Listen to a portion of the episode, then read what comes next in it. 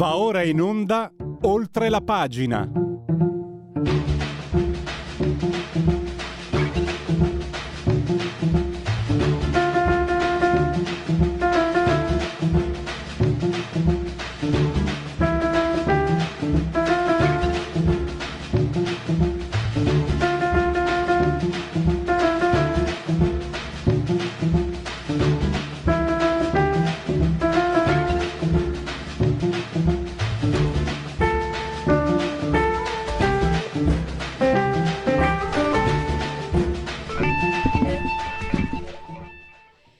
Applausi come sempre per la sigla. E oggi parliamo del il centrodestra circondato, il network globale. Ne abbiamo parlato anche ieri, l'ascensore, ne abbiamo parlato con, con Pietro Di Leo, il cosiddetto ascensore che è stato individuato eh, da, da, da, poi vi dico da chi, anzi ve lo dico subito, così lo ha definito Giancarlo Salemi. Eh, lo ripetiamo a beneficio dei distratti. Dunque, i giornali stranieri riprendono le notizie non da dove di solito si impara quando fa il giornalista, ma dagli altri giornali, i giornali italiani, che ovviamente eh, sono prepor- preponderatamente di sinistra. Così come, devo dire la verità, sono, lo sono la, eh, i giornali, eh, non c'è niente di male, ma è giusto fotografare, è una constatazione, non è un lamento ovviamente. Prendono le notizie che, eh, diciamo, in un certo senso sono anche quelle che piacciono di più. Le riprendono i giornali italiani a loro volta. Sentite, allora, Repubblica dice eh, Meloni fascista. Il New York Times, è andata così poi, eh. Il New York Times dice: mamma mia, Meloni fascista in Italia, sono preoccupatissimi. E Repubblica: avete sentito New York Times? Nel mondo sono preoccupatissimi. I politici d'appoggio, perché ormai sono i politici che appoggiano Repubblica, avete visto cosa dice il mondo? E funziona così. E poi l'Europa e tutto il resto. Con Corrado Ocone tra un minuto. Poi parleremo eh, l'esercizio provvisorio, no, non è quello del bilancio, è il, gli affari correnti del governo. Cosa può fare questo governo? Vi, ho, vi dico subito, eh, ha messo nero su bianco in Consiglio dei Ministri, la fonte le trovate online, una fonte molto sicura, eh, proprio ai suoi ministri ha scritto punto per punto quello che il suo governo può fare da qui al venticinque ventiquattro di settembre, Mario Draghi.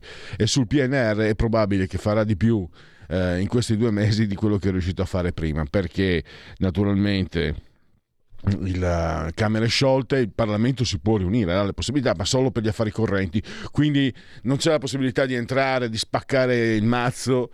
Ho detto mazzo con uh, cannabis, uh, Jussole e cose di questo genere. Quindi questo è quello che vuole fare Mario Draghi. Ne parleremo con Andrea Rapa. E infine con Felice Manti andiamo di nuovo a parlare dell'astensionismo. Eh, gli esperti dicono che comunque andrà a votare circa il sessantacinque per cento. Eh, Qualcuno dice che di questo sessantacinque per cento comunque si può, del trentacinque per cento degli astensionisti una parte è recuperabile, l'astensione è trasversale, maggiormente colpiti comunque cinque Stelle, e eh, tutti grossomodo sono d'accordo. È cambiato il modo di approcciarsi al voto, lo sarà ancora di più visto che si vota per la prima volta in un mese che non sia compreso tra febbraio e giugno. Lasciate perdere, cari amici politici, agosto per, per la campagna elettorale, perché il cocomero non vuole pensieri, quindi la gente, le persone non vogliono sentirsi stracciare, eh, non vogliono sentirsi eh, scocciare sulla politica. Decideranno a settembre, le ultime tre eh, settimane saranno presumibilmente quelle più importanti, ma attenzione, perché sempre di più l'ultima settimana sarà quella eh, fondamentale, e soprattutto c'è un punto. Ci sono ormai, è sempre più diffuso il voto volatile, lo chiamano quelli bravi, e è quel voto che viene deciso nel momento in cui io prendo la scheda, quella, insomma, come si chiama, il documento per votare, me lo infilo in tasca, prendo io prendo le chiavi del lucchetto della bicicletta e da casa mi reco al all'ufficio elettorale, al posto dove si vota, insomma all'urna, eh, alla cabina, alla gabina, come diceva il grande Umberto Bossi. Ecco, molti decidono in quel tragitto lì chi voteranno, magari decideranno anche di non votare. Funziona mai così. Non so se abbiamo... Perfetto. Abbiamo Corrado Ocone, eh, filosofo, ha scritto molti, molti saggi molto interessanti e scrive abitualmente su Libero. Anche oggi c'è un suo editoriale, il P D difensore dell'Occidente è un abbaglio. Tutto sommato da questo editoriale possiamo anche riprendere quello che è scritto negli scorsi giorni. Benvenuto, dottor Ocone, grazie per essere qui con noi. Buongiorno, buongiorno.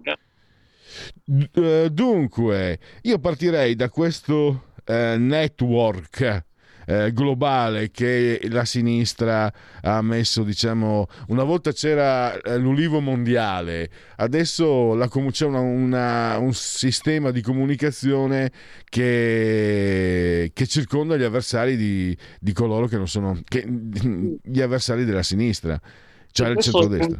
Un po' comune a tutti i paesi dell'Occidente, a cominciare ovviamente da quelli anglosassoni, e diciamo che eh, quello che è in sostanza eh, successo eh, in America ma anche altrove è una sorta di radicalizzazione eh, della politica e quindi anche dell'elettorato del paese, eh, perché un tempo ehm, la partita, come si diceva, si giocava al centro e molto spesso pure in America non c'era un'identità forte di democratici o repubblicani. Molti elettori, a seconda delle circostanze, a seconda anche dei candidati, votavano per l'uno o per l'altro schieramento, che erano abbastanza simili, almeno su alcuni punti, punti fondamentali, tipo la politica eh, internazionale. Eh, però eh, questo ehm, a partire dagli anni sessanta è sempre più andato radicalizzandosi e dividendosi il campo Eh, anche in questi eh, paesi, e quelli, e quelli che prima erano i giornali indipendenti, cioè i giornali, i giornali di opinione, i giornali che, come diceva lo slogan eh, di Panorama degli anni sessanta, volevano tenere i fatti separati dalle opinioni, un po' la grande scuola inglese, del, anglosassone del giornalismo, eccetera. Praticamente è crollato. Eh, oggi i giornali sono partigiani, eh, sono tante piccole unità, dico io, eh, l'unità non c'è più, ma so, si sono moltiplicate eh, le, le unità. E eh, in questa divisione fra eh, giornali di destra e di sinistra, eh, i giornali di sinistra, mh, eh, che poi significa liberal in questo contesto, eh, la spadroneggiano, spadroneggiano per ovvi motivi. Sia per que- eh, perché eh, appunto sulla cultura, mh, si pensa all'Italia, abbiamo detto altre volte, la sinistra ha lavorato molto, sia perché i ceti di riferimento, la cosiddetta borghesia riflessiva, eh, oppure, la bo- oppure diciamo il ceto del Z T L, cioè quello che vive nelle grandi città, nelle grandi metropoli come New York e Londra, è di sinistra, mentre Eh, l'America profonda, eh, eh, l'Italia de, eh, della gente più semplice, eccetera, eh, eh, eh, legge, o già legge giornali popolari come possono essere in Inghilterra il Daily Mail, il Sun, oppure semplicemente non legge, vede la televisione, si informa altrimenti, e quindi eh, eh, i, i giornali che un tempo erano indipendenti oggi fanno parte di quel deep state progressista che domina la comunicazione globale mondiale. Sono rarissime le eccezioni, comunque non riescono a stare al passo. Eh, eh, lei, lei parla proprio di rete, no? Quella mediatica, poi c'è Bruxelles, lei insiste molto su questo sì. confronto tra eh, il pensiero di, diciamo, riformatore di quelli che sono definiti eh, sovranisti e invece il costruttivismo della sinistra. E eh, lei ha fatto una fotografia perfetta, che corrisponde alla mia sensazione, mi fa piacere, vuol dire che sono sulla strada giusta. Sono riusciti a far passare coloro che richiamano eh, le intenzioni dei cosiddetti padri fondatori come nemici dell'Europa, quando sono loro che la portano, eh, cioè l'Europa madre patria, il sentirsi europei e poi una rete di, di interconnessione, di scambio tra i vari pa- tra i singoli paesi. Invece eh, il pensiero costitutivista vuole eh, una, diciamo un sistema dirigista, e sappiamo insomma come funziona. E anche questo, no, entra, perché poi dall'Europa eh, parte un certo tipo di notizia che viene, che trova eh, la cassa di risonanza, ed è una, un giro eh, orrendo, insomma. se, se... No, ma io in effetti, ehm, in effetti eh, lei sta facendo riferimento a un articolo che era comparso sul blog di Nicola Porro, mm. in cui io cercavo di individuare i più potenti, li chiamavo nemici esterni della, della destra in questa campagna elettorale. Quelli che proseguiranno saranno i nemici esterni, perché non c'è solo l'avversario politico, non c'è solo eh, la sinistra intesa come raggruppamento politico, ma ci sono appunto queste forze eh, anche transnazionali come le, eh, quelle di cui stiamo parlando, che eh, remeranno contro eh, la possibilità di una vittoria prima del centrodestra, e poi, mi auguro che mi stia sbagliando, ostacoleranno anche in tutti i modi possibili un eventuale governo, qualora, come ci auspichiamo, la centrodestra dovesse vincere le elezioni. Ma eh, ritornando a, al tema dell'Europa, io mh, fra i libri che scorrono non lo vedo, ma io eh, alla vigilia delle elezioni europee, di, mh, le ultime, avevo scritto un rapido pamphlet che si chiamava eh, eh, eh, proprio de, eh, Europa, eh, l'Unione che ha fallito. Mm. In cui appunto le mie idee sull'Europa le esplicitavo, e ovviamente io parlavo eh, l'unione che ha fallito, quindi, mh, eh, quindi non era eh, il progetto, era proprio l'Unione Europea inteso come meccanismo istituzionale. Ha fallito perché sostanzialmente, a partire da un certo momento eh, mh, che io individuavo nel Trattato di Maastricht, eh, Ha, pre, ha prevalso una filosofia di fondo, cioè una idea generale di fondo, che poi ha spiegato molte delle azioni concrete dell'Europa, dell'Unione Europea, che eh, era sostanzialmente eh, mh, in contrasto sia con quella dei padri fondatori, che erano per lo più democratico-cristiani, Eh, popolari, come, eh, eh, quando il popolarismo allora era schierato su posizioni più naturali per eh, una forza cristiana, cioè non eh, era una, una ruota di scorta del, del progressismo, eh, e sia era in contrasto proprio con eh, eh, eh, eh, e quindi e sostanzialmente è un'idea di Europa che, a partire da un certo momento, Eh, coscientemente o incoscientemente, si è favorito, ed è un'idea di Europa che ora troviamo radicalizzata eh, e anche in qualche modo resa un po' parodistica nella, mh, nella politica della Commissione eh, presieduta da Ursula von der Leyen, e, mh, eh, eh, sost- che poi e eh, noi quindi tentiamo, anche perché molto spesso mh, sono le stesse forze progressiste che voglio, giocano su questo, mh, su questo equivoco, noi tentiamo a considerare l'Europa eh, come entità con l'Europa che c'è adesso. E le due cose non, mh,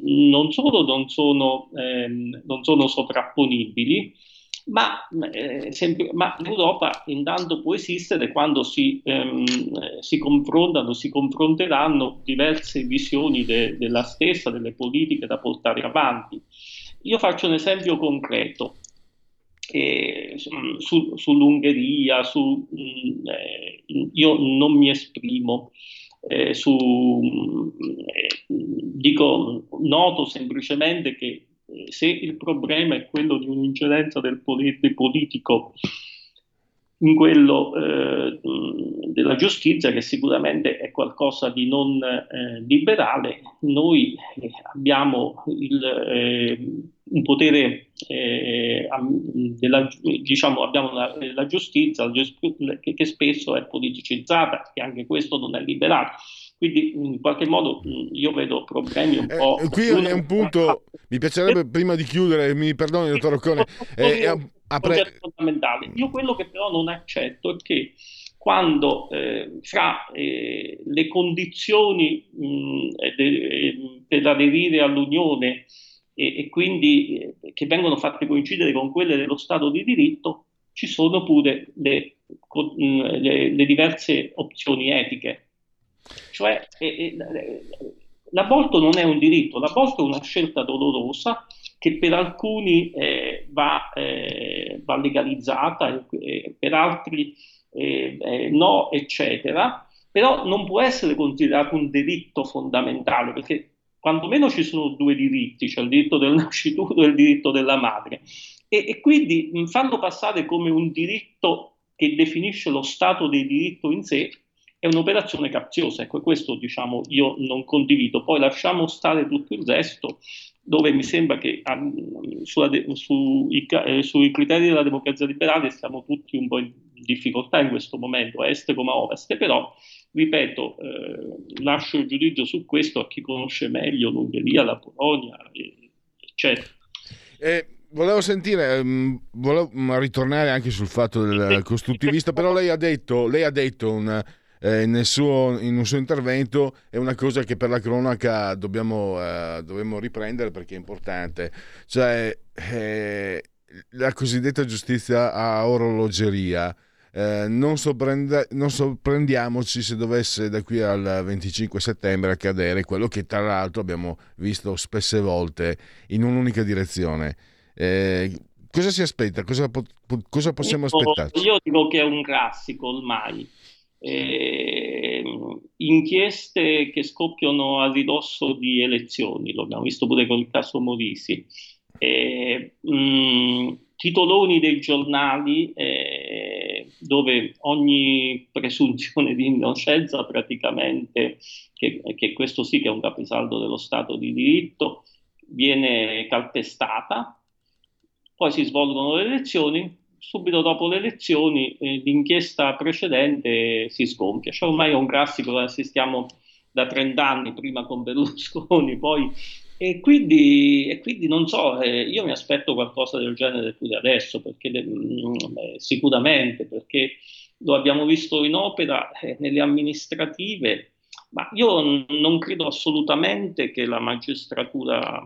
Io credo nella magistratura, credo che però ci sia una frangia che sia poi, che è poi quella legata ai suddetti giornali di sinistra, eccetera, e che appunto fa proprio lo scopo per cui era nata la magistratura democratica, cioè quella di, attraverso la giustizia, non di giudicare i reati, ma di eh, creare, dicevano loro, una democrazia più avanzata. Eh, quindi... Quindi questo è al di fuori da ogni, da ogni il cosiddetto sistema Palamara, sostanzialmente. E, e... Per chiudere, eh, quindi questo è chiaro, è chiarissimo, il sistema Palamara è evidente. Un passo indietro, eh, il sistema mh, europeo, no? Come lei lo ha pensato. Eh, pro- professore, dottore Ocone, io... ho visto, ho letto, per quello che so, è sempre esistito quell'indirizzo che, eh, diciamo, costruttivista. Penso al federalismo, alla forma di federalismo di Altiero Spinelli, che non era altro che una sorta di, eh, diciamo, imitazione di quello che, del, del chiamiamolo federalismo sovietico.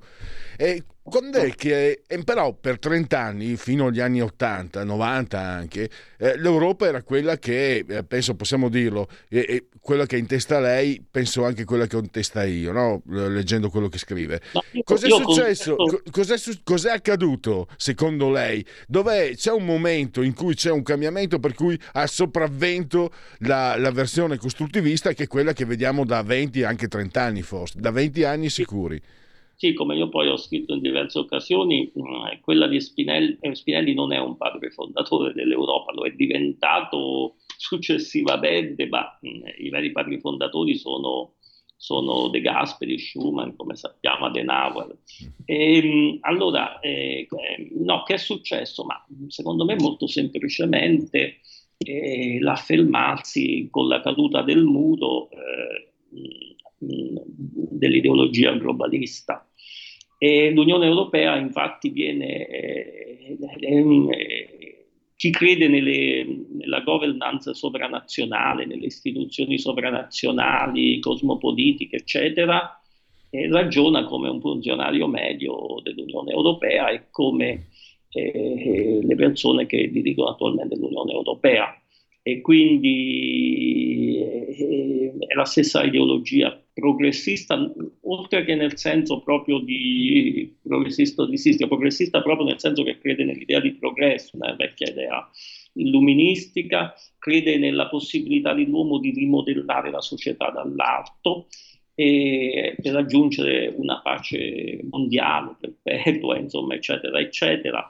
E quindi l'Unione Europea doveva essere un esperimento che si inseriva in quest'ottica. Lo stesso ingresso della Turchia eh, veniva giustificato perché si diceva se la Turchia rispetta eh, determinati parametri, che poi sia, non sia propriamente in Europa, eccetera, non ci interessa. Eh, l'importante è stabilire dei parametri astratti e quindi veniva messa da parte proprio la componente culturale, cioè l'idea che appunto una comunità si cementa anche su dei valori che sono sicuramente dei valori ehm, fortemente differenziati, perché la, la forza dell'Europa è proprio in questo, in una diversità che non può essere uniformata, però degli elementi comuni ci sono, che derivano a mio avviso dalla tradizione cristiana. Eh, però mh, questo mh, insomma potrebbe anche essere messo tra parentesi, cioè i valori comuni dell'Europa sono la società aperta, diciamo, in qualche modo la possibilità eh, alle opinioni diverse di confrontarsi liberamente, eh, cosa che appunto questa ideologia eh, costruttivistica eh, a volte impedisce, cioè in nome dei diritti noi spesso eh, eh, siamo costretti Eh, a, a, a non guardare aspetti della realtà pure evidenti, quindi a, eh, ad autocensurarsi o ad essere censurati a volte. Allora io sono costretto a, a chiudere perché lo... Scusi, ma ovviamente sono temi che mi appassionano no, molto, sì. Quindi forse ho troppa foga, non lo so. No, no, al contrario, cioè, no, no, no il, questi sono i temi che io voglio eh, proprio desidero, sono, è, è la linea editoriale di questa trasmissione, dottor Ocone. Quindi, anzi, io eh, infatti lei è puntualmente nostro ospite proprio eh, anche per, per cercare di noi di capire sempre di più come stanno le cose, la struttura delle cose. E lei ci dà una grossa mano anche con i suoi articoli. Dottor Ocone, devo salutarla perché abbiamo grazie, esaurito lo spazio. Grazie di cuore. A risentirci presto. La tua radio è ascoltabile anche con la televisione in digitale. Sul telecomando della televisione digitale o del tuo ricevitore digitale puoi scegliere se vedere la tivù o ascoltare la radio. Risintonizza i canali radio e troverai anche Radio Libertà, canale duecentocinquantadue.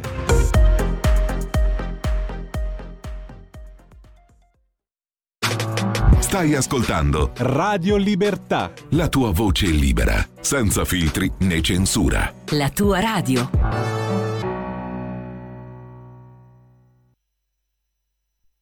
I've been a sitting here wondering will a matchbox hold my clothes? Oh yeah. I've been sitting here wondering will a matchbox hold my clothes? Oh yeah. Ain't a cotton no matches, but I got a long, long way to go. Oh yeah. I'm an old poor boy, ain't got no home. Oh yeah. Yes, I'm an old poor boy. And I'm a long, long, long way from home. But everything I do certainly turns out mighty wrong.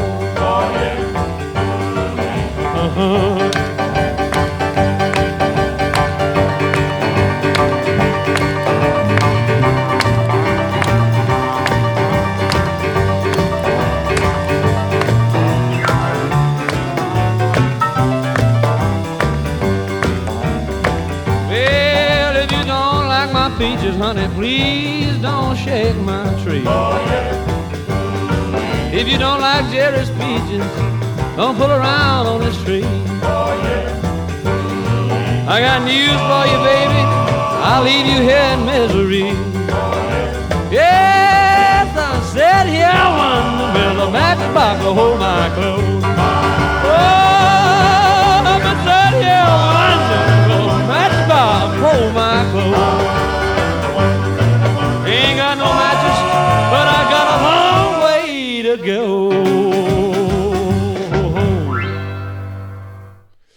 Eccoci in diretta. Diciamo pure che se fosse stato dotato da madre Eh, natura di un sembiante più, diciamo, gentile, parleremo di Jerry Lee Lewis e non di Elvis Presley, anche se perché non parlare di entrambi, perché mi sembra che ci si guadagni e basta. E adesso parliamo invece di quello che può accadere anche sul fronte economico eh, con un governo che è ancora nell'esercizio delle sue funzioni, come il Parlamento, anche se naturalmente con delle mh, diciamo con, dei, con delle limitazioni. Lo facciamo con Andrea Rapa, che abbiamo in collegamento di Q N. Eh, Andrea, io devo scusarmi, l'ultima volta ti ho salutato chiamandoti Sandro, è una cosa che odio, eh, sbagliare i nomi di battesimo, mi sono detestato e, ti, e mi scuso, è da quella volta che, che ci penso. Eh, allora, Sandro, comunque Sandro è un bellissimo nome. Andrea, ascolta, volevo capire con te cosa dobbiamo aspettarci. Io sono arrivato a pensare eh, questo, ho letto che eh, e poi ti do subito la parola. Draghi ha scritto proprio un documento ai suoi ministri, in Consiglio dei Ministri, dove è scritto proprio punto per punto qual è la mission, centrare i cinquantacinque obiettivi del P N R R. Mi è quasi venuto in mente, senza l'ostacolo magari di qualcuno che ti porta una proposta di legge nuova, tipo la, quella sulla la cannabis o quella sulla ius sole, forse Draghi è più contento di lavorare in questi due mesi, si sente più libero di lavorare in questi due mesi che prima. Questo è un po' un paradosso, però ecco, eh, dobbiamo essere preoccupati, dobbiamo, cosa dobbiamo aspettarci da questi due mesi e in generale poi, Andrea, eh, cosa, può, cosa può succedere, eh, in camp- c'è la campagna elettorale, eh, già ci sono tuoni e fulmini, andrete fuori da ogni parametro, il, lo spread che prima sale poi scende, eh, ecco, a te la parola, insomma, per farci un quadro di, di quello che, che può, può aspettarci, di quello che anche della situazione in cui ci troviamo. Grazie, innanzitutto buongiorno Pierluigi, buongiorno anche ai nostri ascoltatori e ben ritrovati. Sì, eh, um, il tema di cui, di cui tu hai parlato è il tema, è il tema assolutamente decisivo. Il, il punto è quello di, eh, di riuscire a implementare questi famosi cinquantacinque obiettivi, di portare avanti il P N R R e di fare Eh, nel breve volgere di due mesi, perché due mesi mancano da qui alla fine del, alle elezioni, quindi alla fine formale della legislatura, anche se in realtà eh, il presidente Mattarella ha già sciolto le Camere, dicevo, di riuscire a fare in due mesi quello che si sarebbe comunque dovuto fare eh, da qui a marzo, perché non dimentichiamolo che la legislatura era nella sua parte finale e quindi eh, sarebbe terminata comunque a marzo del duemilaventitré. Quindi eh, ciò che si sarebbe dovuto fare in eh, sei mesi, sette mesi, si deve fare ancora più velocemente in, eh, in, in due mesi, soprattutto perché bisogna dare un segnale all'Europa che è un segnale di, di, di continuità, eh, cioè che eh, vogliamo davvero raggiungere questi obiettivi, che siamo determinati a farlo e che, eh, e che semplicemente questo incidente di percorso di, del governo Draghi, che finisce sei mesi prima di quello che è la scadenza naturale della legislatura, fa parte comunque della, eh, della, della fisiologia e non della patologia delle, delle democrazie. Cioè, nelle democrazie, quando succedono determinate cose, è possibile che si possa chiamare gli elettori a votare e ricominciare evidentemente da capo. Ora si tratta di eh, fare queste cose, che non sono poche, in un tempo piuttosto limitato. Paradossalmente, come dicevi tu prima, Draghi ha le mani ancora più libere di quanto non le avesse prima, con una maggioranza di, eh, ampissima, quindi di, di unità nazionale, quindi potrebbe paradossalmente in qualche modo nel corso di questa caldissima estate eh, riuscire a fare eh, l'ultimo importante servizio suo al, eh, al paese. La situazione nel frattempo però non è, eh, come dire, lo scenario nel quale lui è chiamato sicuramente eh, delle migliori. non è sicuramente dei migliori. La, la crescita ha rallentato, eh, l'inflazione galoppa, eh, motivo per il quale eh, la B C E nei giorni scorsi e la Fed oggi presumibilmente di zero virgola settantacinque, anche forse di un punto, alzerà ancora i tassi di interesse e, eh, ed effettivamente i venti di guerra e, e anche un clima più generale del, de, da parte dei mercati eh, mh, peggiorato rispetto a quanto non fossero eh, le indicazioni che emergevano prima di febbraio, per esempio. È chiaro che in questo contesto fare quest'ultimo miracolo di Draghi eh, è particolarmente, particolarmente arduo. Eh, i numeri non, eh, in questo momento i numeri non sono particolarmente rassicuranti. La fiducia Eh, sull'Italia è al minimo eh, dal maggio del duemilaventi, l'outlook di Standard and Poor's scende eh, perché ritiene che le riforme avviate dal governo Draghi possano essere a rischio con questa interruzione precoce della legislatura, e quindi eh, non c'è dubbio che, eh, che gli scenari siano piuttosto, come dire, ehm, nebulosi. Diciamo anche pessimisti. Andrea, perché c'è un, c'è un, un quadro, eh, mi sembra l'F M I prevede recessione nel duemilaventitré e poi i eh, tuoi, coll- eh, tuoi colleghi, anche se autorevoli, eh, che, che, mh, che seguo, che interpello, parlano dell'iceberg che, che aspetta l'Italia nel, tra l'autunno e l'inverno. Eh, anche tu eh, diciamo sei preoccupato, condividi, condividi. Noi, attenzione, non parlo di pessimismo, eh, parlo proprio di previsioni, fammi dire, eh, quasi scientifiche, no? E poi, voglio dire, tra recessione, eh, problema energetico, problema eh, le bollette che scoppiano, eh, il lavoro che è sempre più precario. In Italia eh, l'abbiamo... Scusami, fammelo dire, Andrea, un piccolo sfogo. Io qui... a parte personalmente, ma anche qui in radio, sono anni che parlo del scarso potere d'acquisto degli stipendi italiani. Attenzione, non è che ne parlo io perché sono, sono un esperto, ma perché leggo, mi è capitato di imbattermi in studi, analisi, grafici, eccetera. Non so come mai, nella primavera duemilaventidue hanno scoperto che gli stipendi italiani sono...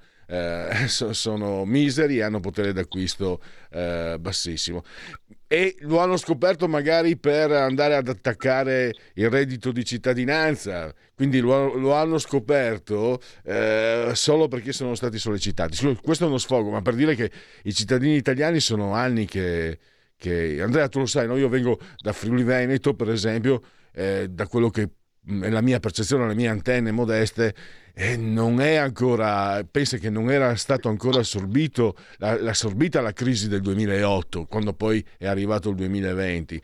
Diciamo che, che non si sta male, non si, non, si, non si fa la fame, per carità, però ci sono difficoltà. Per esempio qui in Lombardia, da quello che percepisco, va, e anche da quello che ho capito lì in Emilia, da te, eh, le cose vanno un po', sono un po' più, diciamo, rose. Ecco, questo è il mio... Eh, diciamo la mia, porto, porto il mio empirico, la mia conoscenza empirica a, a un addetto ai lavori come te. Prego, te la parola. Sì, Pierluigi, ehm, eh, condivido, condivido la tua analisi ad ampio raggio. Abbiamo parlato anche insieme, ricorderai, del, del, del, dello scarso potere d'acquisto sempre decrescente degli stipendi italiani. Qualche preoccupazione, anzi più di una preoccupazione effettivamente ce l'ho anch'io per quello che riguarda quest'autunno, ed è una preoccupazione che deriva, che ha varianti endogene ed esogene. Eh, endogene perché comunque siamo nel pieno di una, come dire, di, siamo nel mezzo di una crisi di governo e siamo eh, nel, come dire, nel, nel corso di una campagna elettorale che per la prima volta verrà fatta eh, ad agosto, e quindi dal, come dire, dai risultati piuttosto mh, incerti. E soprattutto le varianti esogene sono quelle che mi spaventano, nella fattispecie i costi dell'energia che continuano a salire. Anche oggi il prezzo del gas ha avuto l'ennesima impennata. Avete visto che il Nord Stream ha ridotto al venti per cento, quindi ha ridotto dell'ottanta per cento, eh, ha ridotto al venti per cento le forniture eh, di gas all'Europa, e quindi non c'è dubbio che, stante gli stoccaggi eh, attorno al settanta per cento, ci sono delle forti preoccupazioni per quello che riguarda la, la tenuta del sistema produttivo in funzione del fabbisogno energetico per quello che riguarda l'autunno. Quindi qual è la cosa decisiva, Pierluigi, a mio, mo- a mio modo di vedere? La cosa decisiva è Eh, come andranno poi le elezioni del venticinque settembre, perché Noi abbiamo l'assoluta necessità di eh, eh, formare il più rapidamente possibile un governo forte, un esecutivo che sia in grado di affrontare nella pienezza dei propri poteri e soprattutto con autorevolezza, non con dei patrachi eh, o con eh, qualche soluzione tecnica che magari viene in mente al Presidente della Repubblica, ma con un governo forte, autorevole, eh, politico possibilmente, espressione del, del voto popolare, Eh, affrontare appunto questi temi che sono, eh, che sono importanti, che sono, eh, che sono difficili eh, in qualche modo, e di affrontarli eh, velocemente. Dobbiamo fare eh, presto e bene una manovra per il duemilaventitré che sia credibile anche agli occhi dell'Europa, e quindi molto dipenderà dall'esito delle elezioni. Se le elezioni avranno un vincitore chiaro e eh, potremo avere in carica un governo forte ed autorevole, io sono convinto che questi problemi Eh, che, ad autunno, che in autunno sicuramente eh, avremo sul tavolo, perché è, è innegabile che li avremo, potrebbero essere, potranno essere in qualche modo affrontati e, e, e magari anche risolti brillantemente. Difficile, invece, tutto diventerebbe molto più difficile se dalle elezioni saltasse fuori un sostanziale impasse, come saltò fuori, ricordi Pierluigi, nel mm-hmm. duemiladiciotto, quando ci vollero tre mesi e mezzo per fare il primo governo Conte. E, e, e sinceramente noi tre mesi e mezzo eh, da, da ottobre a, a, a gennaio non ce li possiamo permettere, stante questa situazione eh, economico-congiunturale. Quindi le urne saranno decisive anche da questo punto di vista. Sì, faccio, non, non c'entra niente, scusami, eh, faccio il mio mestiere di leghista. Eh, lì c'è, mettimi pure, eh, c'è stato qualcuno che eh, pur di non dare un, l'incarico alla alla coalizione che aveva vinto eh, le elezioni, eh, ancora un po' eh, chiamava Bertoldo in Francia a fare il governo. Questa è una battuta. Invece, invece resto sulla politica, Andrea. Allora, io percepisco questo da parte degli addetti ai lavori, di chi di, ah, no, maneggia, studia, lavora sull'economia. Mi sembra, mi pare di capire, che la proposta economica del centrodestra sia, diciamo, quella che eh, incontra, diciamo, maggior consenso. Però da questi ambienti stessi, sono questi ambienti stessi che avvisano. Attenzione, perché eh, io sto parlando con parole mie, Andrea, poi ti do subito la parola per, per schierirmi le idee. Attenzione, dicono, le, le, io vedo che alla fine, anche se qualcuno si diceva di no, la flat tax, sono tanti economisti, tanti tuoi colleghi eh, che, che ne, la sostengono. Attenzione, il progetto, l'indirizzo è buono, però il contorno politico, attenzione, perché potrebbe eh, indurre eh, qualcuno a ostacolarvi, qualcuno, più di qualcuno. E, Cosa, cosa ne pensi di questo quadro che, che, che ho io in testa, insomma, che mi sono fatto io? Eh, adesso abbiamo, abbiamo eh, vedi, sì, ecco qua, qui c'è stato la... Sinceramente la flat tax è un'idea nemmeno tanto originale, tutto sommato, nel senso che da molto tempo eh, viene, viene tirata fuori, soprattutto da, da Salvini, insieme alla, alla famosa pax fiscale, quindi già da tempo abbiamo. Andrea, se mi senti, abbiamo qualche problema con il collegamento Skype. Una buona idea, indubbiamente, per, eh, per, per dare slancio e vigore alle imprese. Allora, vediamo un po'. Uh, vediamo di richiamarlo, magari finiamo il telefono se non sarà possibile. Uh... No, che, che ero quel barbone levo, viodilo, viodilo. Ah, so io, mamma mia, lei non mi abituano. Eh, quando avevo vent'anni, anche trenta, mi guardavo molto, ma molto volentieri allo specchio. Adesso è triste invece quello che rimanda il, il riflesso. Allora, chiedo scusa, eh, tra l'altro è un, sono giornate, mi sembra, Giulio, che Eh, in, tra connessioni telefoniche eccetera, eh, non so se sia il calore eh, o di solito si dà sempre la colpa al caldo, però non è sbagliato. Eh, vediamo un attimo, eh, allora vediamo un po' eh, se, se era, eravamo in collegamento Eravamo in collegamento con eh, Andrea Rapa, che è responsabile delle pagine economiche di Q N. Adesso il nostro Giulio Cesare sta eh, riprendendo il, la connessione, che probabilmente continueremo al telefono, eh, solo qualche istante di eh, pazienza. Allora, qui vediamo un po'.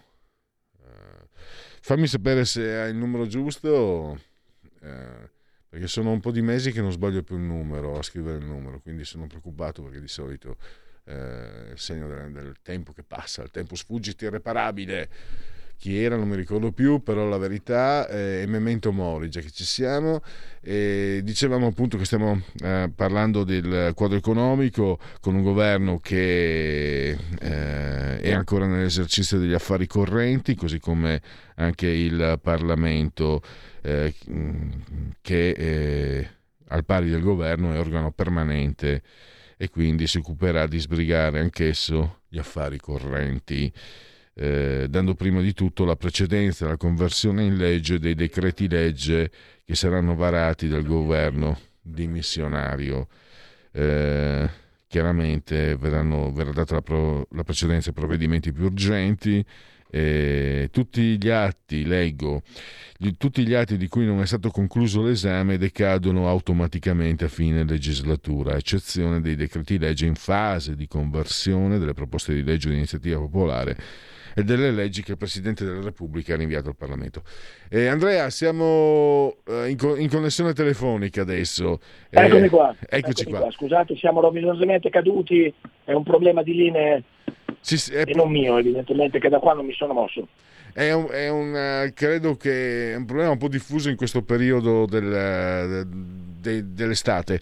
Andrea, allora, no, ti avevo chiesto un punto questo quadro. La, la proposta economica, mi sembra, del centrodestra incontra, diciamo, il favore di chi è degli addetti ai lavori, però ci sono anche dei distinguo, ci sono delle osservazioni di tipo politico. Stavi rispondendo proprio su quello, a te la parola. Sì, stavo rispondendo relativamente al... alla proposta eh, economica del centrodestra, che ha fior di economisti nelle sue file, che quindi sono convinto riuscirà sicuramente ad esprimere una politica economica in caso eh, dovessero essere confermate le, le, le, le previsioni eh, quindi di, di, di vittoria delle elezioni da parte della coalizione del centrodestra.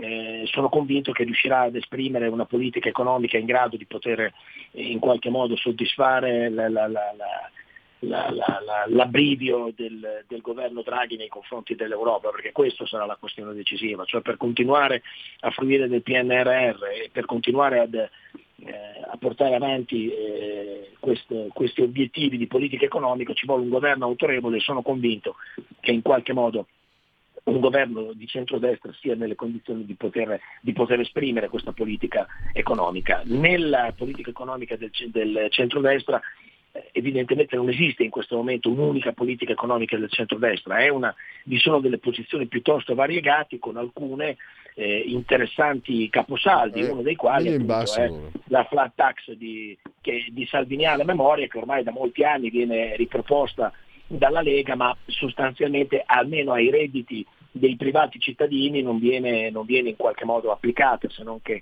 per qualche esperimento sulle, sulle aziende, su qualche partita I V A. Ecco, la proposta della flat tax, per esempio, unita all'altro cavallo di battaglia che sta particolarmente a cuore a Salvini, che è quello della pace fiscale, potrebbero sicuramente essere due leve importanti per dare un segnale di discontinuità eh, diverso e liberare delle energie, eh, delle energie come dire, economiche eh, sul sistema.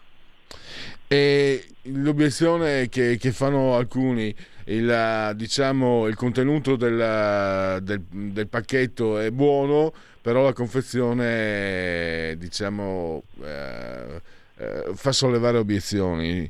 Cioè, cioè, secondo te il, la posizione politica può eh, precludere la, la portata a termine del progetto economico di un, di un eventuale governo di centrodestra? Ma assolutamente sì, eh, anzi è, è, è decisiva, è assolutamente decisiva. Vediamo in questi giorni che eh, non, eh, eh, come dire, l'orizzonte non è libero, non è chiaro, non è, ci sono in corso delle trattative per quello che riguarda eh, l'eventuale, l'eventuale nome del pre, il nome dell'eventuale Premier, e quindi, come ti dicevo prima, non è che in questo momento abbiamo una chiara politica economica del della coalizione di centrodestra. In questo momento siamo alle prime schermaglie elettorali, dobbiamo ancora capire bene eh, in cosa consisterà precisamente questa coalizione eh, di centrodestra, perché appunto le posizioni all'interno sono ancora sfumate, anche perché derivano da un partito che prima stava già stabilmente all'opposizione, da due partiti che invece hanno appoggiato il governo di unità nazionale di Mario Draghi. Quindi prima bisogna vedere come, eh, sappiamo che Forza Italia per esempio in questo momento è interessata da degli scossoni interni piuttosto, piuttosto forti, quindi prima bisogna vedere come Eh, si, eh, si sistemeranno le, le, gli equilibri all'interno della coalizione di centrodestra, dopodiché a quel punto si, eh, si vedrà quali saranno le proposte economiche della coalizione del centrodestra, ma io in questo momento non ho ancora visto una piattaforma delle, delle proposte economiche della coalizione del centrodestra. Ho visto delle idee interessanti da parte di taluni esponenti del centrodestra, eh, fra le quali le due che ti ho detto prima, quello sì. Eh, no, non voglio, non voglio trascinarti perché quella in campagna elettorale, però eh, adesso mh, voglio essere franco, cioè io sono, mi ritengo onesto. Eh, la proposta economica da parte del centrosinistra, che pure ha un segretario, Andrea, che so che ha apprezzato Enrico Letta, viene più o meno da quegli ambienti ed è apprezzato e considerato eh, in gamba In, in, negli affari economici, non sono riuscito a mettere, anche perché vorrei mettere eh, diciamo eh, a fuoco la proposta politica del centrosinistra per poi magari eh, alimentare il dibattito anche qui in Radio Libertà. Chiaramente noi siamo schierati, però più ne sappiamo più ne capiamo meglio per tutti, questo è, la mia, è il mio principio, e non riesco a capire sinceramente non, non, come non c'è un, un secondo un doppio senso, un secondo fine nella domanda che ti faccio. Non riesco a mettere a fuoco eh, quella, quella, qual è la proposta. Hai appena detto appunto che non è chiaro quella del centrodestra intesa come coalizione, ci sono delle idee, ma a sinistra sì, ogni tanto c'è Calenda che dice delle cose, però francamente non si sa neanche da che parte andrà, eccetera. Eh, secondo te che, che tipo di, di, di progetto si elabora da quelle parti? Ma eh, il mio avviso è quello che la proposta, la proposta politica generale e soprattutto la proposta di politica economica da parte della coalizione di centrosinistra è ancora più nebulosa E, e, e meno chiara di quanto non sia quella del centrodestra, nel senso che parlare in questo momento di un'alleanza elettorale di centrosinistra, anche alla luce del, dell'irreversibile, parole di, sono parole di Letta, dell'irreversibile rifiuto della collaborazione elettorale con il Movimento cinque Stelle, colpevole appunto di aver fatto cadere il governo di Mario Draghi, e in questo momento è molto difficile parlare di una politica economica del centro-sinistra, eh, per quanto appunto il, il segretario del P D, già Presidente del Consiglio, sia eh, apprezzato anche negli ambienti internazionali. In questo momento una politica del, economica del centro-sinistra non c'è, molto dipenderà da quello che sarà eh, il perimetro della coalizione che si andrà eh, a comporre, perché eh, se non si va in coalizione con questa legge elettorale, con il Rosatellum, come ben sai Pierluigi, se non si va in coalizione non si vincono seggi, quindi il P D prima eh, dovrà eh, chiarire bene quali saranno i suoi alleati e quali saranno le forze politiche con le quali presentarsi agli elettori. Dopodiché, dopodiché allora a quel punto, quando avremo ben chiaro, chiaro il quadro politico eh, del centro-sinistra, potremo cercare di abbozzare eh, una, una politica economica che in questo momento non esiste, evidentemente non c'è. Certo. Io non ho sentito parlare di una politica economica no. del centro-sinistra, quando il centro-sinistra non sappiamo nemmeno cosa sia. Ecco, eh, giustissimo. Andrea, mi era sfuggito, per onestà, Letta ha fatto riferimento all'agenda Draghi, però mi sembra che sia veramente, cioè, faccio fatica a capire, però cioè, l'agenda Draghi senza Draghi eh, mi sembra un pochino eh, nebulosa. E allora Andrea, purtroppo siamo arrivati alla conclusione dello spazio del tempo. Io ringrazio te, Andrea Rapa di Q N, grazie davvero e a risentirci presto. Grazie a voi, a presto. Buona giornata. Grazie. Segui la Lega è una trasmissione realizzata in convenzione con La Lega per Salvini Premier. Dunque, andiamo un po' a eh, legaonline punto it, scritto legaonline punto it, segui la Lega prima che la Lega seguisca te alla Pellegrino, segua te alla Marciana. Tante cose si possono fare da questo sito. Il due per mille, per esempio, D quarantatré, nella tua dichiarazione dei redditi, scelta libera e soprattutto ehm, che non costa nulla. Di, eh, di Domodossola quattro, il voto in matematica tre, il numero perfetto. Vi potete anche scrivere alla Lega Salvini Premier, è molto facile, molto semplice, dieci euro si possono versare anche tramite PayPal senza nemmeno necessità che siate iscritti a PayPal. Poi il codice fiscale e gli altri dati, quindi vi verrà recapitata la magione per via eh, postale la tessera Lega eh, Salvini Premier. Poi eh, vediamo gli appuntamenti, se riesco ad acciuffarli, se, se riesco a battere la mia imperizia.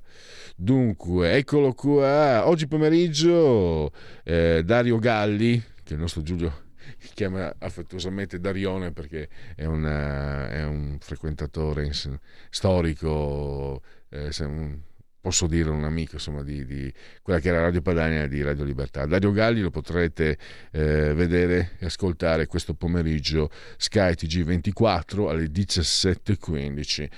La rubrica Economia. Questa sera Matteo Salvini a T G cinque, Canale cinque alle venti, in primissima serata. E poi il, un'altra vo- questa era una voce storica, un conduttore storico della ex Radio Padania, il presidente dei mh, senatori a Palazzo Madama, Massimiliano Romeo. Questa sera con, beato lui, Veronica Gentili. Dal punto di vista estetico sicuramente eh, un bel colpo. Controcorrente, eh, Rete quattro, ventuno e quarantacinque, quanto sono sessista. Isabella Tovaglieri a Omnibus domani nel cuore della notte alle otto del mattino, Omnibus la sette. E sempre domani Matteo Salvini all'alba alle otto e quindici del mattino, Radio ventiquattro.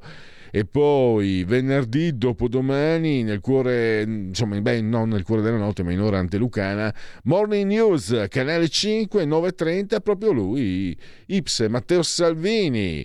E eh, basta, possiamo, possiamo fermarci. I sondaggi li leggo uh, dopo, ci sono anche, come convenevole, formulaici, i genetriaci, ma soprattutto Felice Manti per analizzare gli astensionisti, il, il mondo del non voto.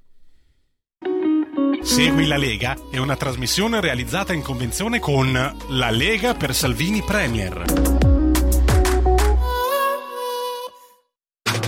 Stai ascoltando Radio Libertà, la tua voce libera, senza filtri né censura. La tua radio.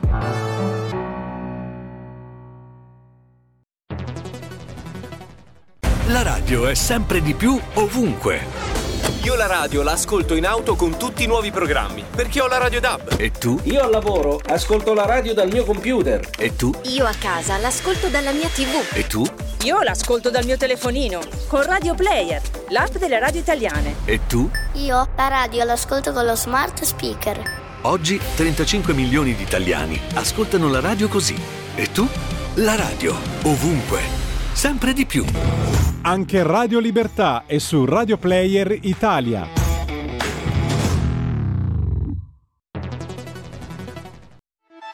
Stai ascoltando Radio Libertà, la tua voce libera, senza filtri né censure, la tua radio.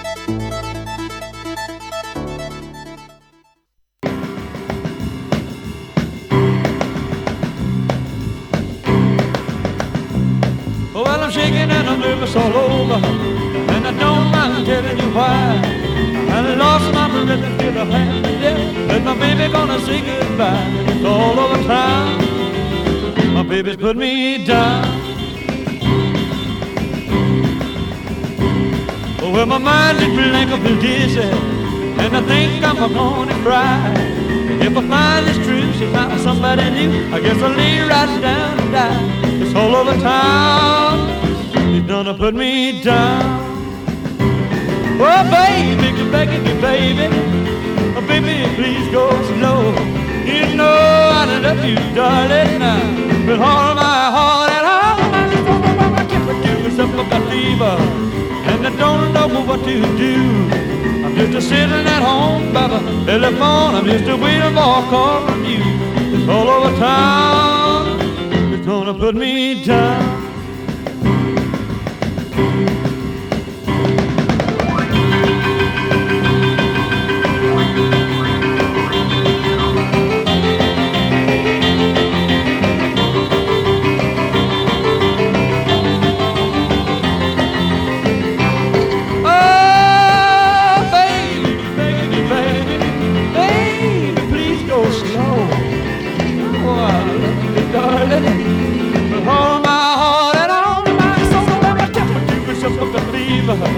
And I don't know what to do. Just a sitting at home by the telephone. I'm waiting for a call from you. It's all over town. They're gonna put me down. It's all over town. Put me down. 'Cause it's all over town. They're gonna put me down. Jerry Lee Lewis, c'è anche una, come si chiama, biopic con Dennis Quaid di parecchi anni fa, un film eh, gradevole, gradevole. Allora, adesso eh, andiamo, restiamo ovviamente, insomma, e al centro della trasmissione La, le elezioni, la campagna elettorale, e abbiamo in uh, collegamento, credo, eh, qualche istante ancora, Giulio lo sta eh, passando in diretta telefonica, eh, Felice Manti del Giornale, e con lui un quadro complessivo di questo trentacinque per cento, di questo corpo elettorale che... Eh, è piuttosto riottoso, restio a pensare a reca- di recarsi alle urne. E eh, tra l'altro da questo um, Felice Manti ha uh, ieri c'è proprio un bell'articolo suo, perché ha fatto una panoramica riprendendo anche le opinioni e i pareri dei maggiori esperti demoscopici, rilevatori statistici, eccetera eccetera. Per esempio ieri, se, se l'avete letto questo, vi consiglio di farlo, scoprirete che il famoso draghicidio alla fine inciderà, incide poco, e difatti un po', se vedete, se ne sta parlando un po' meno. Sono altri fattori che possono spingere o meno al voto. Oggi, se volete, comunque eh, avete Felice Manti sempre sul Giornale. Oggi si occupa della, del braccio di ferro per, per chi farà il premier. Eh, diciamo che siamo sempre lì e lo abbiamo al telefono. Lo saluto, benvenuto a Felice Manti del Giornale, grazie per essere nel nostro telefono, Felice. Sì, ciao, grazie, grazie a tutti e grazie anche della tua attenzione e delle tue bellissime parole. Sì, il tema dell'astensione in questo momento sembra un po' sganciato dall'agenda politica, ma in realtà è cruciale, perché le stime degli osservatori esperti di movimenti elettorali, di flussi elettorali, danno un'astensione molto alta, attuale, all'attuale al quaranta per cento, e diciamo, in teoria difficilmente da questa percentuale si potrà scendere, nel senso che anche se le elezioni politiche di solito hanno un claim, un interesse molto più alto rispetto ad altre elezioni di secondo e terzo livello di prossimità, eh, il timore è che appunto l'astensionismo al quaranta per cento in qualche modo sballi tutti i calcoli e tutte le stime che si stanno facendo in questi giorni. Anche perché, eh, Felice, da, da come è ricostruito, eh, questo astensionismo è, è trasversale, anche se probabilmente eh, colpisce in misura maggiore eh, cinque Stelle, quella è la sensazione che danno anche gli ultimi sondaggi. E, e poi, eh, per esempio, eh, mi sembra, mi sembra uno, di, uno delle, delle persone che hai interpellato, eh, che, che hai riportato, dice che per esempio questa campagna dell'allarmi son fascisti forse può fare qualcosa, ma probabilmente non scalderà più di tanto gli animi.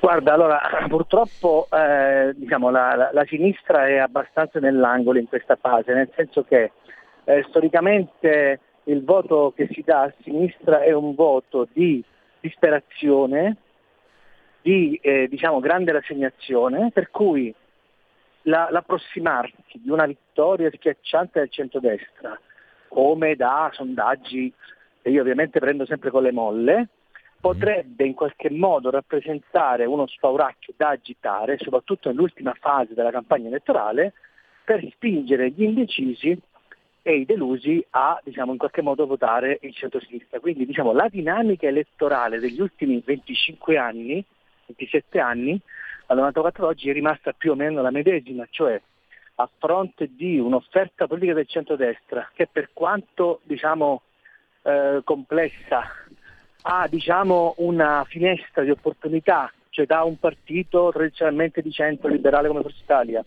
c'è un partito più radicato a livello nazionale, a livello identitario, con certi temi come Fratelli d'Italia, c'è un partito che in qualche modo dovrebbe rappresentare gli interessi del nord e gli interessi della classe produttiva, quindi l'offerta politica è abbastanza variegata.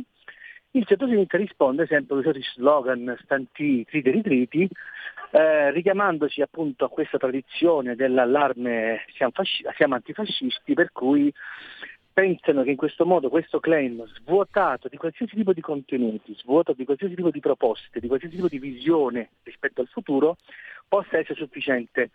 Non è detto che lo sia, non lo è stato in tante circostanze, non è detto che non lo sia adesso, soprattutto che adesso la sinistra si trova in qualche modo, forse per la prima volta nella sua storia, a non avere un papa, diciamo, straniero o italiano, no? Mm-hmm. È abbastanza riconoscibile, nel senso che in passato c'era Berlusconi e ovviamente di fronte a Berlusconi venivano candidati una serie di personaggi con alterne fortune, eh, Romano Prodi, eh, Francesco Rutelli, eh, Romano Prodi di nuovo, no? Mm-hmm. Walter Veltroni, e in qualche modo c'era una dicotomia, una, una polarizzazione del voto o di qua o di là.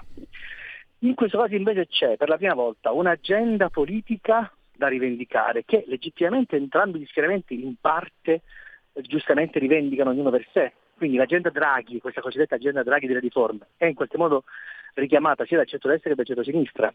Mm-hmm. Invece il centrosinistra fa dei temi identitari suoi, dei cavalli di battaglia che per fortuna ancora, lo dico per loro, per fortuna della sinistra, non sono ancora usciti, però se ci ricordiamo questo paese in mezzo alla pandemia, in mezzo alla crisi energetica, in mezzo alla crisi eh, diciamo del, del alimentare, di tutta una serie di situazioni che si erano innestate, la sinistra pensava allo Ius Soli, allo Ius Scholae, eh, al gender, alla fecondazione assistita, all'eutanasia, tutte tematiche certamente interessanti e certamente meritevoli di un dibattito. Io sono contrario a tutte queste, diciamo, derivazioni, tutte queste legislazioni su temi così delicati come l'etica, ma questo è un altro discorso. Però, diciamo, la sinistra non ha mai, diciamo, ha sempre cercato di eh, come dire, percorrere delle storie identitarie anche di fronte a delle svolte focali che eh, diciamo venivano in qualche modo messe sul tavolo. La sinistra non è stata mai riuscita, non è mai riuscita a dare una risposta univoca a queste, a queste sfide, e ce lo ricordiamo tutti, perché ce lo ricordiamo tutti, soprattutto di fronte a grandi questioni economiche, grandi questioni, diciamo, finanziarie e, diciamo, di sopravvivenza del ceto medio, la risposta della sinistra è sempre stata quella delle tasse, del bonus da una parte e delle tasse dall'altra.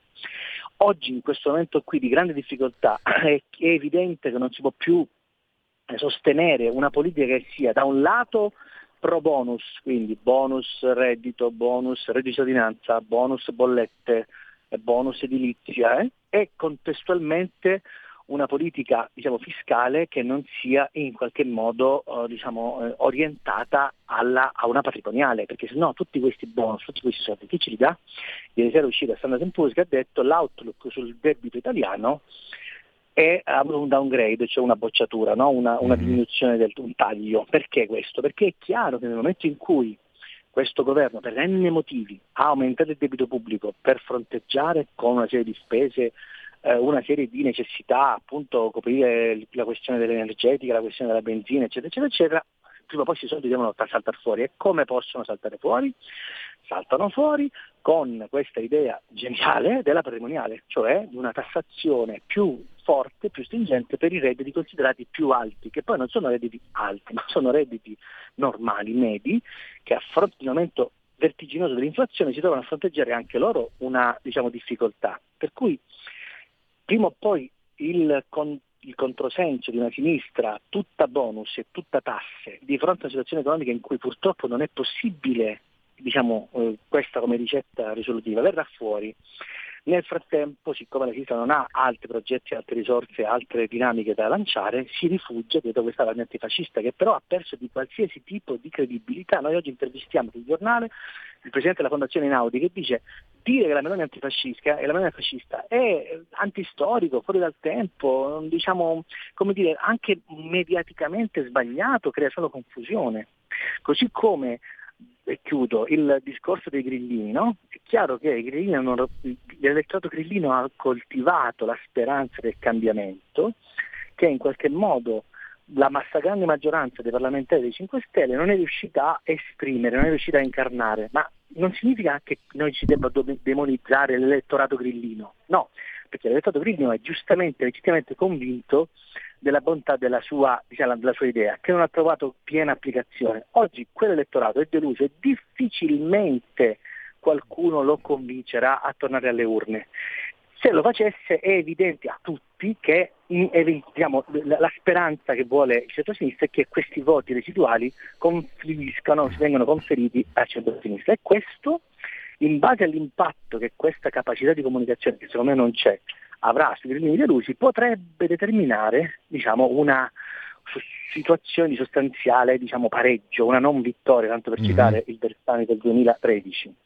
Detto questo, sarà una campagna elettorale molto complicata, uh, sarà molto difficile, ripeto, intercettare il voto dei delusi, sarà molto difficile uscire da una dinamica fascista-antifascista, perché la sinistra non può dire altro, perché le sue campagne storiche sono fuori dal tempo, fuori dal mondo, patrimoniale, Eh, legge sul gender, eh, fecondazione assistita, eutanasia, coppie gay, ius scholae, che per carità sono questioni vere, legittime, sensate, ma che meritano un ragionamento molto più profondo, non possono essere diciamo buttate in pasto l'opinione pubblica in campagna elettorale.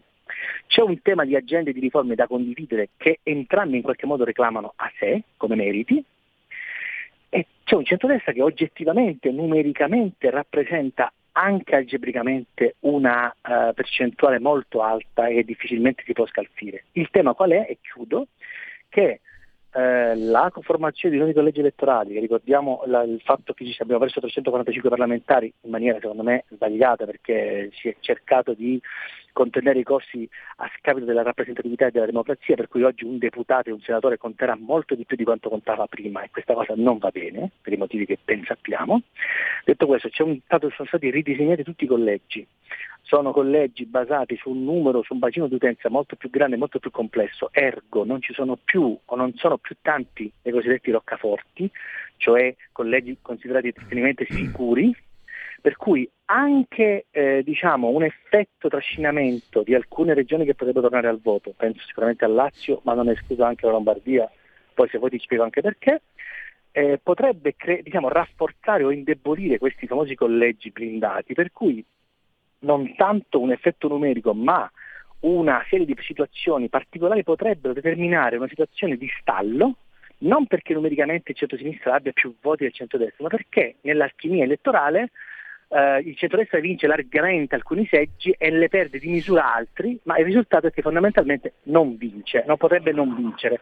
Su queste alchimie sono allo studio alcuni diciamo, esperti. Nei giorni scorsi, ieri, l'ho scritto stamattina, Calenda sta ragionando anche sull'aspetto tecnico di una specie di desistenza, per cui candidarsi in alcuni collegi nominali mm-hmm. per fare in modo che alcuni voti non vengano dispersi, piuttosto che eh, diciamo rifugiarsi in collegi proporzionali sicuri ed evitare di confrontarsi direttamente con l'elettorato. Ma queste sono scelte politiche su cui io non le voglio entrare. Certo. Che la partita è molto molto molto molto molto complessa, che non c'è una bacchetta magica, ma sono una serie di fattori che si intersecano e si, si stringono.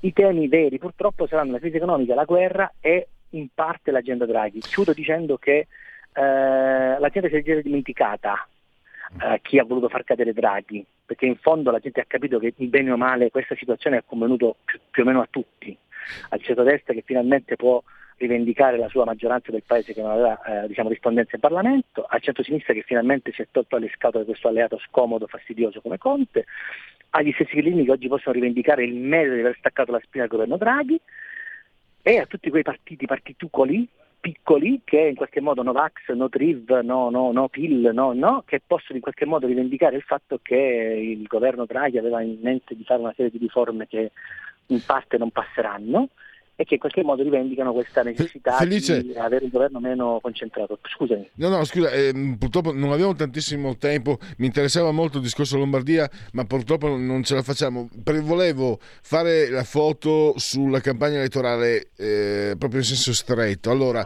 mi è perso di capire, agosto... Eh, diciamo il cocomero non vuole pensieri, quindi la campagna, una campagna elettorale agostana, come paventano alcuni, sotto l'ombrellone non avrebbe, da quel che ho capito che, che è scritto ieri, insomma non avrebbe riscontro. Eh, si, decide, no, si deciderà si, ecco, saranno decisivi, decisive le ultime tre settimane, forse l'ultima settimana, e poi c'è questo voto volatile, cioè il voto eh, deciso dal momento in cui prendo la, la tessera, quella elettorale, e mi ecco al seggio. In quel momento lì ci sono sempre più persone che eh, decidono magari in base anche a, a qualche ghiribizzo, come si diceva un tempo. Come si gestisce? Come dovrebbe gestire secondo te? Come gestiranno i partiti questa eh, volatilità, questo insomma un po' imprendibile, questo corpo elettorale un po', un po' imprendibile, mi sembra? Certo, allora il P D insegue, e in campagna elettorale chi insegue ha qualche vantaggio tattico, perché invece chi era anti, diciamo, si sente il fiato sul collo dell'avversario e quindi in qualche modo può sbagliare alcune mosse, alcune comunicazioni. Penso per esempio alla Moratti, che si sentiva incalzata da Pisapia, ha detto un paio di cose inesatte e ha perso una campagna elettorale per, una, per, un, per un paio di frasi sconnesse, ecco, mettiamola così. Mm. Quindi il rischio di ribaltare il voto per una comunicazione non funzionale è altissimo. Sulla campagna elettorale incidono sicuramente i temi che ci siamo detti, ma potrebbero incidere anche fatti di cronaca, penso per esempio a dei morti sugli sbarchi, o a uno stupro particolarmente efferato condotto da un gruppo di immigrati, o una serie di ricadute della guerra ucraina eh, sui consumi, sul gas, eccetera, eccetera. Quindi bisognerà, bisognerà stare molto attenti ai fatti di cronaca, e bisognerà che, la, che diciamo, i partiti valutino bene come interpretare e come decodificare certi fatti di cronaca per portarli ovviamente dal loro punto di vista al loro vantaggio, perché anche la gestione di questa comunicazione su fatti di cronaca può essere controproducente. Certamente fino a che non si diciamo, riaprono gli uffici, fino al cinque settembre, la campagna elettorale sarà moscia. Sbaglia chi pensa che andare a rompere i coglioni sotto l'ombrellone, scusate questa espressione, ma la mia è di Enrico Letta, possa servire, perché come ha detto giustamente eh, per il psichiatra Paolo Crepè, la gente sotto l'ombrellone non vuole pensieri e non vuole che tu in qualche modo lo incalzi con delle domande. Non soprattutto, vuole, non vuole soprattutto Felice, scusa, è facile immaginare dopo, dopo gli ultimi, dopo due anni, due anni e mezzo come gli ultimi, forse se, che se chi è in ferie forse veramente vuole un po' dimenticare, vuole un po' prendersi degli spazi. Ma non certo, vuole... vuole certamente rimuovere, vuole certamente rimuovere. Quindi diciamo che se i partiti non fanno fesserie, dal cinque settembre in poi hanno la capacità e la possibilità di convincere i propri elettori. È chiaro che di fronte a un'offerta polverizzata, poco credibile, l'idea dell'accozzaglia, eccetera, eccetera, di fronte a una coalizione più o meno granitica, più o meno diciamo consolidata come il centrodestra, non dovrebbe esserci partita, ma ripeto, siamo nel campo dell'imprevedibilità. Aggiungo un elemento, il fatto che manchi il player, manchi l'uomo forte, manchi diciamo, l'elemento che polarizza o di qua o di là, è un elemento di assoluta novità, secondo me, rispetto alle ultime elezioni a cui eravamo abituati, e quindi questo elemento qui potrebbe in qualche modo ricambiare nuovamente le carte in tavola. Questo non significa necessariamente che la sinistra possa che vinca, ma può anche significare che per esempio una personaggio forte come la Meloni riesca ad attrarre più consensi di quelli che uno si immagina, anche a fronte del fatto che tanta gente eh, scocciata del centrosinistra non vada a votare e tanta gente desiderosa di chiudere col passato voti massicciamente per l'Italia. È una, è, una, è una delle ipotesi possibili, però in qualche modo l'indeciso o non vota proprio, o se vota vota estrema destra o estrema sinistra, proprio come moto di ribellione, non certo il P D, ma questa è una mia personale valutazione confortata anche da diciamo eh, elementi di ragionamento che sono stati fatti in questi anni e in questi mesi da esperti di campagna elettorale. La composizione poliedrica di alcuni collegi elettorali, la confusione nella scheda elettorale, sono tutti elementi che incideranno su diciamo una grande confusione, per cui ripeto, il dato è molto molto molto imprevedibile. Anche una, una maggioranza numerica schiacciata eccetera, a questa maggioranza potrebbe non corrispondere una vittoria elettorale in termini così netti e così chiari. E invece tu sì, sei stato chiarissimo, eh, Felice, grazie allora a Felice Manti del Giornale, e a risentirci a presto, e grazie ancora. Grazie a voi. E adesso beh, facciamo subito i convenevoli formulaici, ricordandovi che siete eh, in simultanea con Radio Libertà oltre la pagina. Quando sono scoccate le undici e cinquantadue, eh, insieme al grande Giulio Cesare Carnelli assiso sulla tolla di comando in regia tecnica, entrambi siamo sospesi a centocinquantotto metri sopra il livello del mare, temperature che parlano di ventiquattro gradi centigradi eh, sopra eh, lo zero, e, e questa è la temperatura interna. Ah, quindi si sta decisamente bene.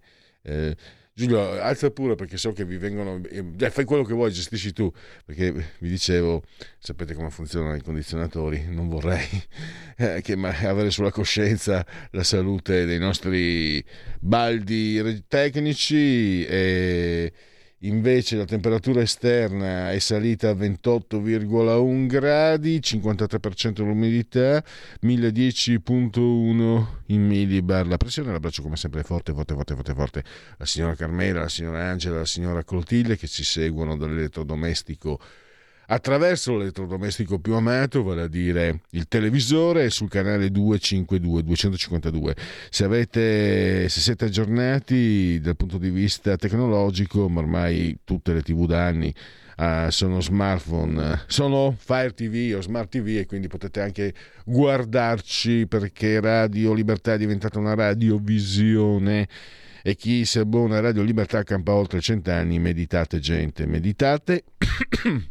Naturalmente potete continuare a farvi cullare serenamente dall'algido suono digitale della Radio D A B, grazie, e poi grazie all'applicazione S Android seguirci ovunque voi siate tramite smartphone, iPhone, tablet, mini tablet, iPad, mini iPad. Eh, Alexa, accendi Radio Libertà, passaparola, ve ne saremo riconoscenti. Voglio ricordare il sito della radio, radio libertà punto net, e la pagina Facebook. I sondaggi, allora, questo è il quorum, sondaggio quorum, mettiamolo pure in condivisione. Fratelli d'Italia ventitré virgola otto, il P D ventidue virgola cinque, eh, Lega Salvini tredici virgola quattro, i cinque Stelle nove virgola otto, Forza Italia eh, otto virgola tre, Calenda quattro virgola nove. Togliamo, Giulio, la condivisione e voglio vedere Matteuccio nostro. Eh, no, Matteo nostro deve essere due, ma io sono sempre curioso, ormai Renzi mi è entrato nel sangue, sono curioso. uno virgola otto Italia Viva. Chiudiamo, togliamo condivisione. C'è un dato Istat sulla mortalità stradale, se non ricordo male, incidenti stradali. Nel duemilaventuno sono duemilaottocentosettantacinque morti in incidenti stradali in Italia, più venti per cento rispetto all'anno precedente. Ovviamente siamo nel duemilaventi, c'era il lockdown. duecentoquattromilasettecentoventotto i feriti, più ventotto virgola sei per cento, e centocinquantunomilaottocentosettantacinque incidenti, più ventotto per cento, valori tutti in crescita rispetto al duemilaventi, ma ancora in diminuzione nei confronti con il duemiladiciannove, meno nove virgola quattro le vittime, meno quindici virgola due i feriti, meno undici virgola otto gli incidenti. Eh, le vittime entro le ventiquattro ore sono duemilatrecentonovantasette, si contano quattrocentosettantotto deceduti dal secondo al trentesimo giorno dell'evento. Le vittime aumentano fra tutti gli utenti della strada, eh, diminuiscono rispetto al duemiladiciannove, se ne contano centosessantanove tra gli utenti e sui mezzi pesanti, più quarantaquattro virgola quattro per cento, più ventitré virgola quattro per cento rispetto al duemilaventi duemiladiciannove, seicentonovantacinque tra i motociclisti, più diciotto virgola sei e meno zero virgola quattro rispetto al duemiladiciannove, quattrocentosettantuno tra i pedoni, più quindici virgola due, meno undici virgola otto, sempre duemilaventuno duemilaventi duemiladiciannove, eh, millecentonovantadue tra gli occupanti autovetture, più diciassette, meno quindici, sessantasette tra i ciclomotoristi, più tredici e meno ventitré, per biciclette e monopattini elettrici si registrano duecentoventinove vittime, più trenta virgola uno rispetto al duemilaventi, meno nove rispetto al duemiladiciannove. I monopattini elettrici, gli incidenti che li vedono coinvolti passano da cinquecentosessantaquattro del duemilaventi a duemilacentouno, i feriti da cinquecentodiciotto mila novecentottanta, mentre i morti sono nove, più un pedone deceduto. Togliamo la condivisione e lasciamo decidere al nostro grande tecnico Giulio Cesare Carnelli se fare genetria, unplugged o con la sigla. Scegli tu. La verità è che sono cattivo, ma questo cambierà. Io cambierò. È l'ultima volta che faccio cose come questa. Metto la testa a posto, vado avanti, rigo dritto, scelgo la vita. Già adesso non vedo l'ora. Diventerò esattamente come voi. Il lavoro, la famiglia, il maxi televisore del cazzo, la lavatrice, la macchina, il C D e l'apriscatole elettrico. Buona salute, colesterolo basso, polizza vita, mutuo, prima casa, moda casual, valigie, salotto di tre pezzi, fai da te, telequizze, schifezze nella pancia, figli, a spasso nel parco, orario d'ufficio, bravo a golf, l'auto lavata, tanti maglioni, Natale in famiglia, pensione privata, esenzione fiscale, tirando avanti, lontano dai guai, in attesa del giorno in cui morirai. Genetriaci del nono giorno di Messidoro, mese del calendario repubblicano, eh, per tutti invece è, il, è un mercoledì miarqui ventisette di luglio, anno domini duemilaventidue o duemilaventidue, che dir si voglia.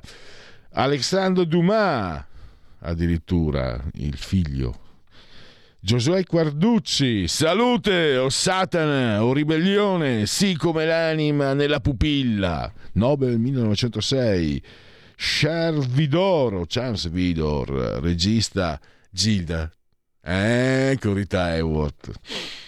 Guido, sapete che non so la pronuncia anche se è veneto, se è piovene o piovene. Ogni piacere umano trova dentro di sé il suo contrario e la sua distruzione. Grandissimo anche il giornalista. André Rambourg, Bourvil, attore, cantante, compositore francese. Anch'io ho sofferto come un cane per quasi tre quarti d'ora. Guarda che bel vedovo! E lui, Adolfo Celi. E poi Guido Buzzelli, maestro, non c'è più da tanto tempo, ma rimane, le sue opere rimangono meravigliose, maestro del fumetto ma anche d'arte.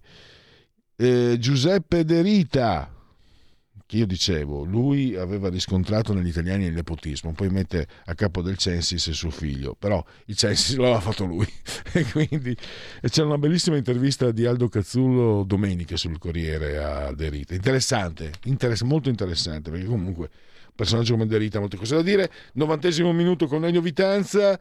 Giuseppe Faiella, champagne per brindare un incontro con te che, eri, che già eri di un altro. Infatti Peppino Di Capri in un'intervista ha detto, beh, lui che oggi compie ottantatré anni, ha detto perché la usano nei matrimoni quella canzone? È un po', tanto è bellissimo. E poi eh, una, una grandissima, una grandissima della danza moderna, Pina Bausch. C'è anche il film Pina di Werner Herzog. E poi un tripletista, lui Goran Pandev, Kung Fu Pandev, l'Inter del triplete. Grazie a Giulio, grazie a voi per aver scelto Oltre la pagina di Radio Libertà. Buon proseguimento a tutti.